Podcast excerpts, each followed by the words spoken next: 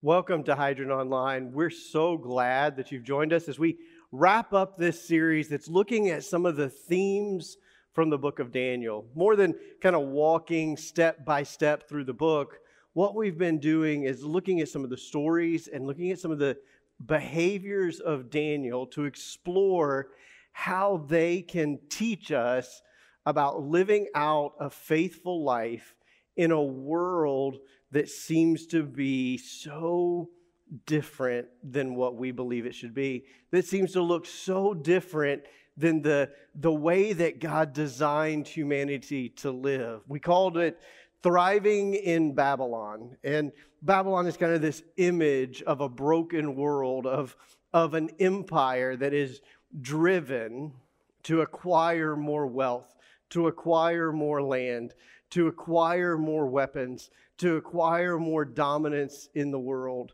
And as it continues to, to mass these weapons and amass the wealth and the, the effects that it has on the earth and the people around them is always destructive. And yet we find Israel as this little nation calling out to God, calling out in faith and hope and trust that God is at work on their behalf, even in a world like this. And over and over again in Scripture, Israel is uh, conquered by empire after empire after empire. And so we can learn from them what it is to live in a world where we don't have power, to live in a world where we've come to the limits of ourselves, to live in a world that operates with different values and, and, and different beliefs than we as followers of Jesus hold. So, what we've looked at in this series is to kind of look at the overarching story and remind ourselves and see that, that it takes hope and humility and wisdom to follow God and to thrive in Babylon. And as, as Miranda took us into the story of Daniel and the lions, and one of the most well known stories in the book, we, we heard about the kind of faith that trusts God even when life throws us into the lion's den. And then over the last couple of weeks, we've been unpacking a hope that leads to courage. Without hope, there is no courage. Without courage, we have no opportunity, no ability to live out our faith in this world. But there is hope rooted in God and His vision for all creation. When we add to that hope, humility, we earn credibility in the world. We saw Daniel humbly serve those who were above him, humbly submit to their leadership and their authority, and therefore earned credibility and later the opportunity to speak to their needs and to a God who is at work and is greater than anything and anyone. Today, we want to look at the last of those three characteristics that really define what it means to thrive in Babylon. We want to look at wisdom. You see, wisdom kind of adds this superpower to the mix by giving us perspective. Giving us perspective. Really, even though there are parts of the Old Testament, Proverbs and Ecclesiastes and Song of Songs that are kind of grouped into this type of literature known as wisdom literature. It wasn't until about 200 years ago that that distinction was really made. You see, for God's people, the whole book, the whole story is about wisdom. Everything contained in this book is about teaching us the wisdom of heaven, the wisdom of God, and how to live out in this order that He has created with wisdom. It's about learning the wisdom that is required of us in Genesis to rule and have dominion over creation and to, to develop it and bring the best out of it. The real question is where are we going to find wisdom? In a lot of ways, when we go to the book of Proverbs, it's almost a commentary back on those early chapters of Genesis. And in Proverbs chapter 9, we find these contrasting invitations. First is is Lady Wisdom, who calls out and invites us to hear wisdom, to live by wisdom, and to find life. And then, almost echoed in opposites, is Lady Folly, who invites us to follow our own wisdom, to follow our own ideas. And what we find is that it leads us to destruction. Because in Proverbs chapter 9, verse 10, we read these words The fear of the Lord is the beginning of wisdom. The fear of the Lord is the beginning of wisdom. And knowledge of the Holy One is understanding. And knowledge of the Holy One is understanding. You see, we need both a knowledge of God, a relationship with God, and, and a fear of God that will teach us wisdom. You see, it's rooted back in that Genesis story. In Genesis chapters 1 and 2, God creates man and woman.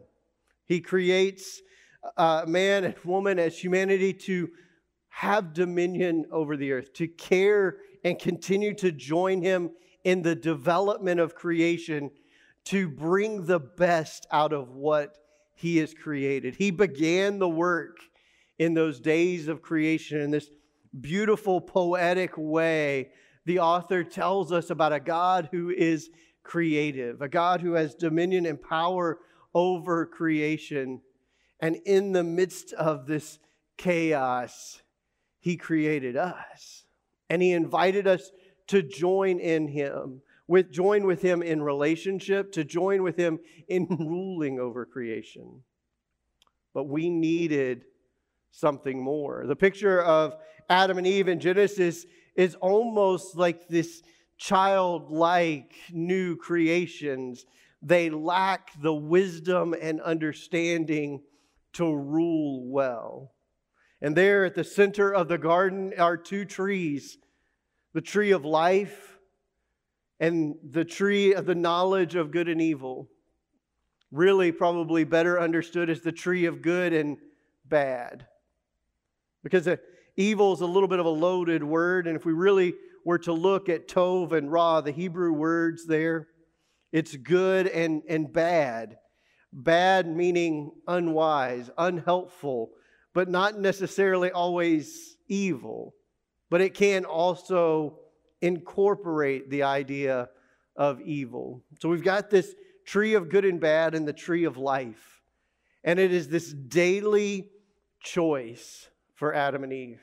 As they walk through the garden, will they walk in a loving, trusting relationship with, with God who teaches them how to live, who teaches them how to lead, who teaches them how to do the things that He's called them to do and eat of the tree of life?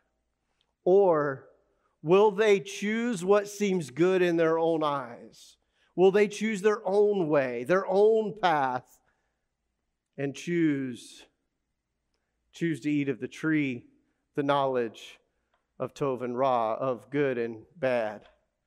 We find there the story of what we all face. And, and really, so much of Scripture brings us back to that moment and leaves every one of us standing in front of those two trees every day.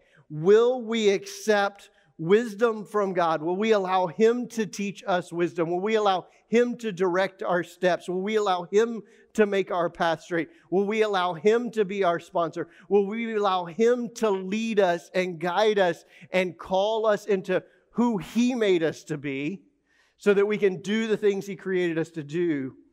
Or will we set our own course? Will we choose our own path?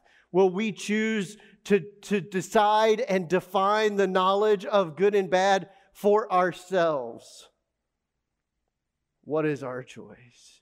We see in Genesis the immediate results of Adam and Eve choosing what seemed good in their own eyes. I mean, it's right there in Genesis chapter 3. Eve looks at the tree and saw that it looked good to her. It looked good to eat. It seemed in her eyes the right path. Regardless of what God had said, regardless of the wisdom of God, they chose their own path. And immediately it brought separation and isolation and loneliness and shame into the world. And that's what happens as we choose our own path. We decide what is right for ourselves instead of listening to God. We bring so much pain into our lives. We bring so much separation. We bring so much shame because we hear over and over again these, these lies that we're not enough. And who do we think we are? Because we've tried to take on something that didn't belong to us instead of trusting God. There's a difference between the wisdom of earth and the wisdom of heaven, the wisdom of man and the wisdom of heaven. Paul writes that, that the wisdom of God is, is like folly to men, and the wisdom of men doesn't even match up to what would be foolish for God.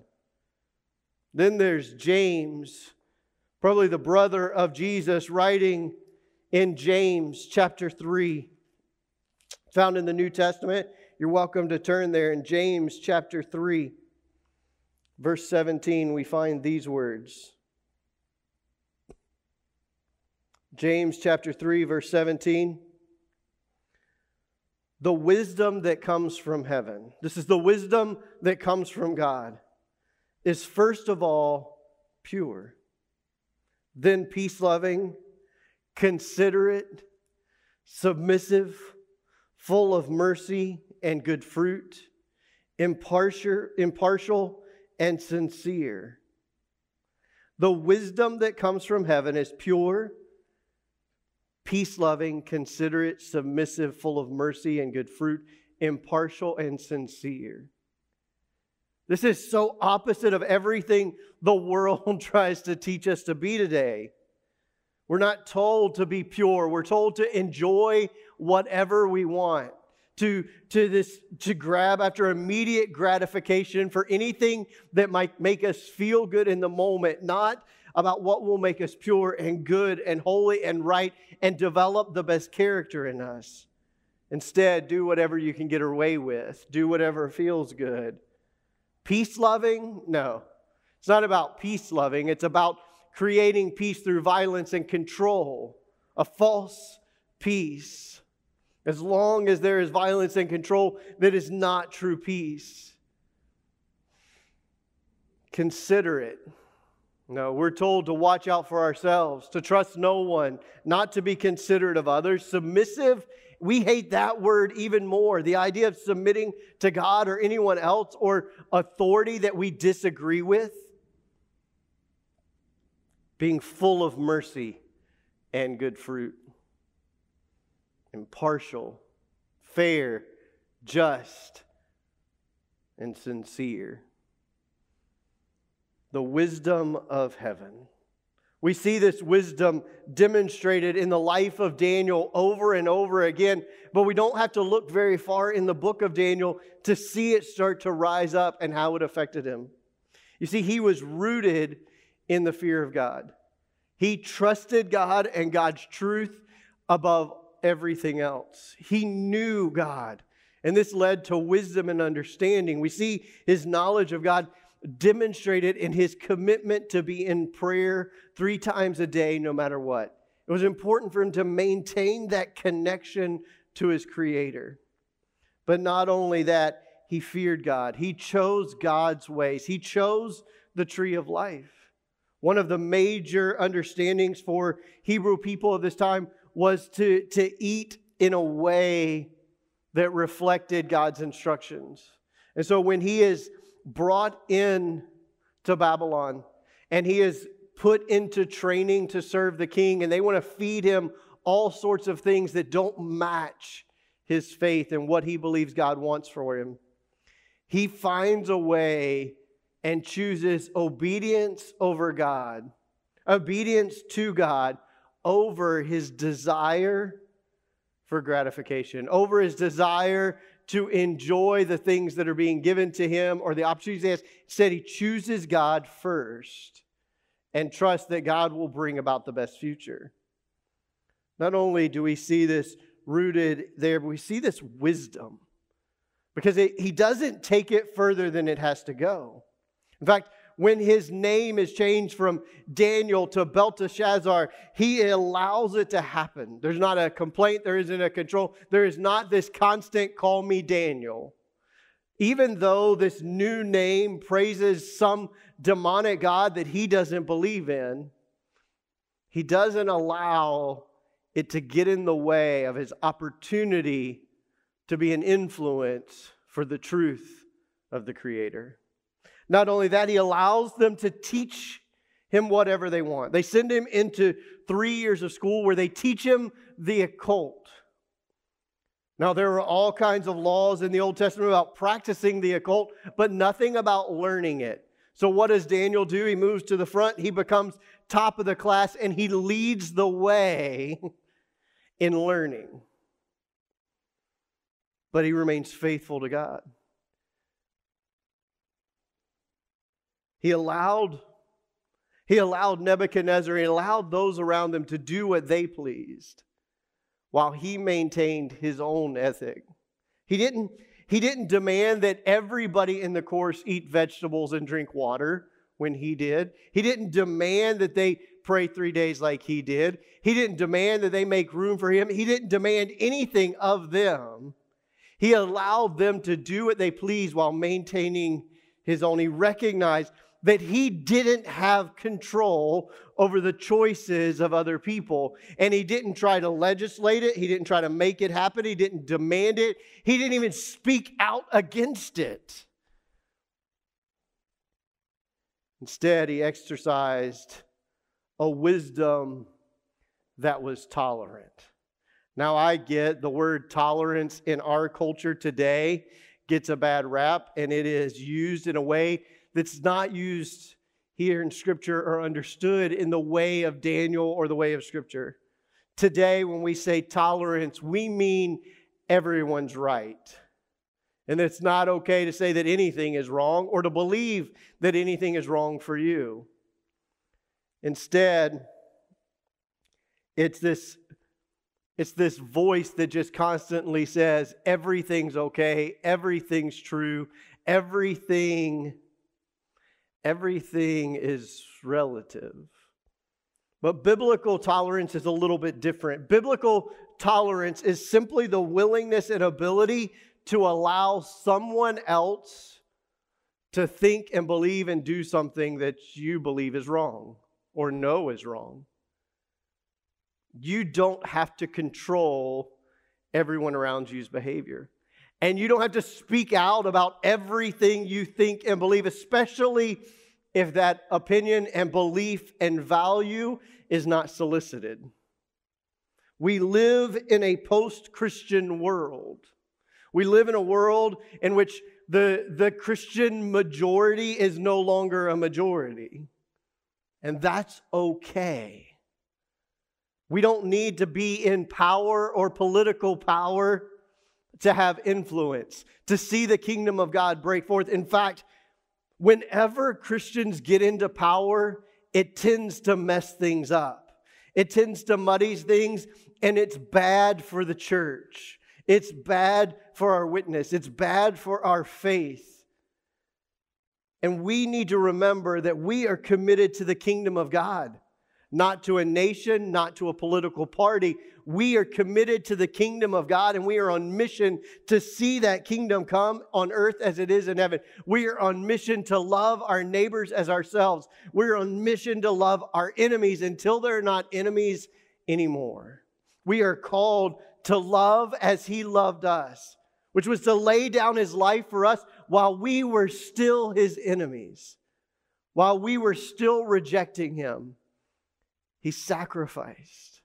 Whenever Jesus comes across those who are wandering and lost, he offers compassion and grace and listening. Jesus only ever speaks harshly to religious people who think they're right about everything.